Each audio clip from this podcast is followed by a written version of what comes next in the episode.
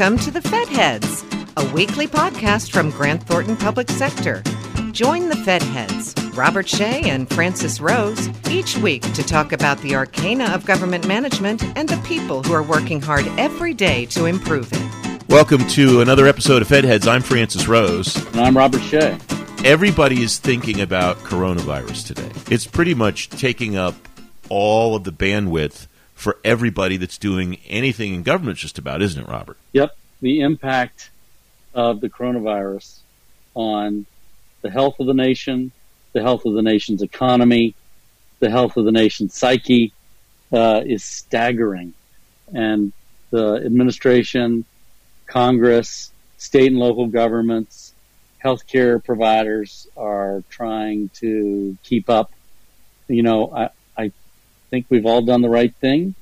It looks like things are working. How long the hangover lasts is yet to be determined. In a lot of ways, I'm really proud of the way our government has stepped up.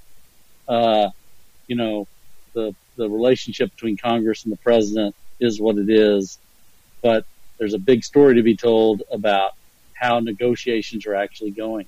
Congress has appropriated unbelievable amounts of money, the biggest stimulus in history, but that wasn't enough. So they had to reappropriate funds because demand for these benefit programs was so great.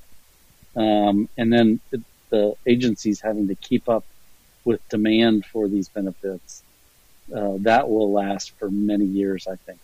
What do you see right now regarding success stories in management, in government so far through this, and what do you see as room for improvement in government management as a result of what we're seeing about the pandemic itself and then the response to it? Both those questions have the same answer, the Small Business Administration. Congress established a program to provide hundreds of billions of dollars of benefits to small businesses.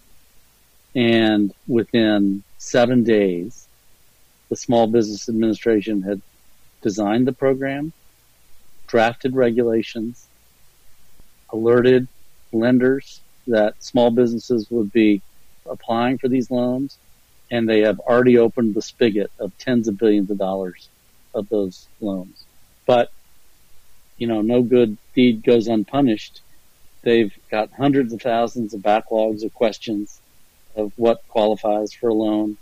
They've got lenders who aren't really clear on the eligibility criteria. They've got lenders saying, we don't know you, so we're not going to process your loan, which is inconsistent with trying to get the money out real quick. Unbelievable kudos to the agency for standing up this program so quickly. But the demand is so great that they're wilting a little bit and trying really hard to keep up. What's the salve for that? What fixes that other than just nose to the grindstone and triaging the problems as they present themselves? Is there another way to manage out of a situation like that? I don't think so. There are some lessons to be learned about what a pandemic posture looks like.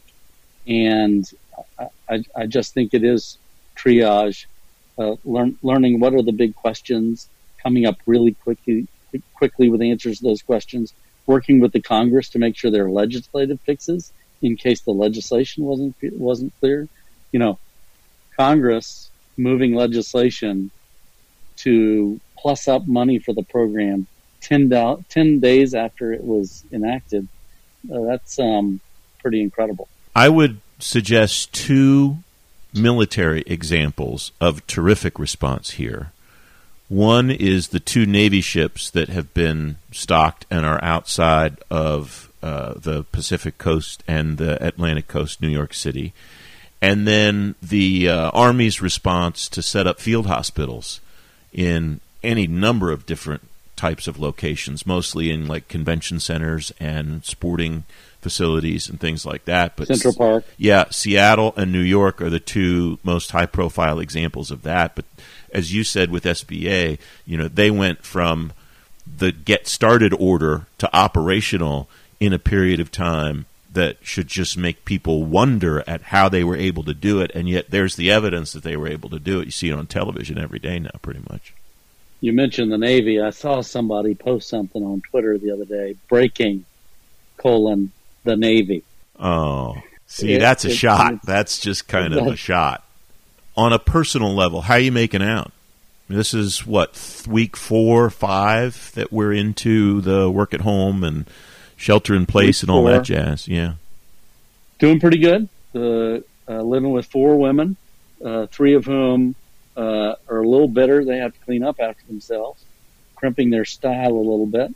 But I think all in all, we're doing okay. The cleaning up is cramping their style, or you are cramping their style? My insisting that one not live in a hovel is cramping their style. Hovel.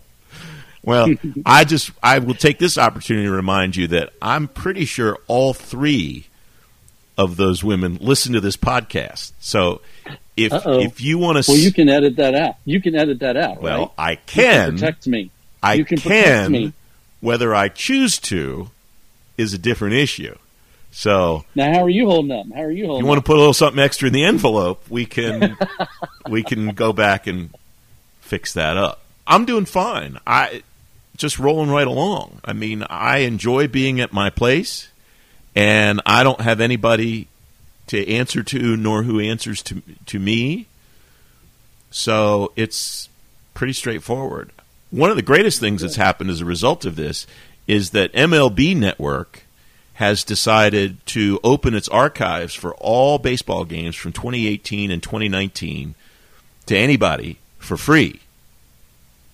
So I basically went back in my spare time and started on the 2019 Orioles season because I'm a sucker and I'm a glutton for punishment. And I basically started on the first game of the season, and I'm just watching them straight through. I guess that's binge watching. I've never done that before. Sounds like making somebody to listen to 100 episodes of Fed Heads. Well, which is something that I also recommend. By the way, we should mark that we have surpassed 100 episodes. Of Fed Heads. I'm mystified as to how that happened, but nobody tells us to stop. They may someday. Yeah, I think at some point Carlos O'Tal is just going to send you a message of some sort, and because he's a nice diplomatic fellow, I think he's just going to say in the nicest possible way, you guys don't have to do that anymore if you don't want to. It's time to hang it up. No, I don't think he'll put it that way. I think he'll be more diplomatic than that. I think he will just say, you know what, if it's taking a lot of your time, or if you're having an issue coming up with material or whatever, just you can just wind it down if you want. And he'll use terms like that, like wind it down and not, knock it off or shut up or stop it. He's our biggest fan. So when he says that, I think it is time to hang it up. Well, that's a fair point. All right, my friend. Well, I'm glad you're holding up well. I'm glad. What's your sense of how the volume of work is going? Do we think that people are getting 50% of the work done that they ordinarily would, 75%, whatever? Do we know? My workload has skyrocketed. So, and I get the sense that people are filling time during which they'd otherwise be commuting or traveling to meetings. So there's just no break. I will say that the unemployment rate is unsettling, to say the least. So I do hope the economy springs back to life once we're through this. It's great to see you, my friend. I'm glad you're hanging in there. I'm glad we can use the miracles of technology to continue our conversations. And I'll talk to you next week. Really enjoyed it. Talk to you next week. Thanks for listening to the Fed Heads, brought to you by Grant Thornton Public Sector. All of the resources talked about during the episode are available in the episode description.